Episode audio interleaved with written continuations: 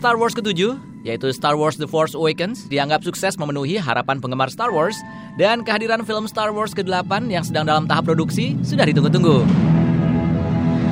Nothing will stand in our way. I will finish what you started.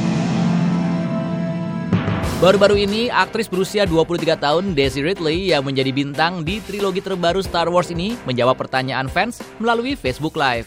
Di antaranya menjawab pertanyaan apa perbedaan yang paling dirasakan Daisy Ridley ketika bermain di film Star Wars ke-8 ini dibandingkan dengan Star Wars ke-7. They're honestly just two very different things. Seven was like the beginning of the whole thing, and it was terrifying and incredibly rewarding, and I felt like I, you know, pushed myself in bound beyond boundaries I thought I had, and all that kind of stuff. And now I feel more together, and I feel more present, and I now I look at things and think, how are people going to react to that? Because of the way people have responded to Ray, I now feel more. Um, I, like Carrie calls herself the custodian of Leia, and now I feel like the custodian of Ray, and I understand what people loved in Seven, and so I feel like I'm carrying that responsibility with me. Daisy Ridley yang berperan sebagai Rey mengatakan memang ada perbedaan yang dirasakannya.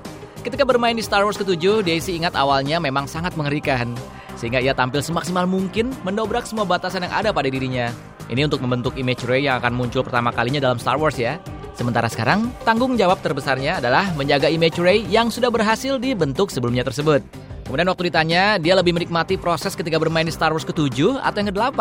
Daisy Ridley bilang, I don't know, um, but I couldn't say I'm enjoying either one more.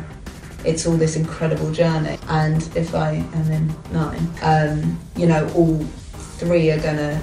It's all one amazing journey that involves thousands of people, and I think of seven, eight, and nine as as parts of one experience. They're not like three different ones. So um, I'm all. Kata Daisy, ia menikmati semua proses pembuatan film Star Wars ke-7, 8, bahkan juga yang ke-9 nanti. Waktu di Star Wars ke-7, semua yang terlibat di film ini benar-benar berhasil menjaga kerahasiaan isi film sampai saatnya film tersebut beredar. Nah, untuk Star Wars ke-8 ini, susah nggak sih untuk menjaga kerahasiaan lagi supaya nggak bocor? Oh my god, yeah. God, we did we did a good job. But it was like there was so many of us keeping that secret, and people who knew far more than I did. Sometimes I say things and I'm like, Ooh. I'm like, oh no, I can't talk about this again. It's weird. The Force. It's calling to you. Film Star Wars ke-8 rencananya akan dirilis bulan Desember 2017 mendatang. Dari Washington DC, Irfan Isan, VOA.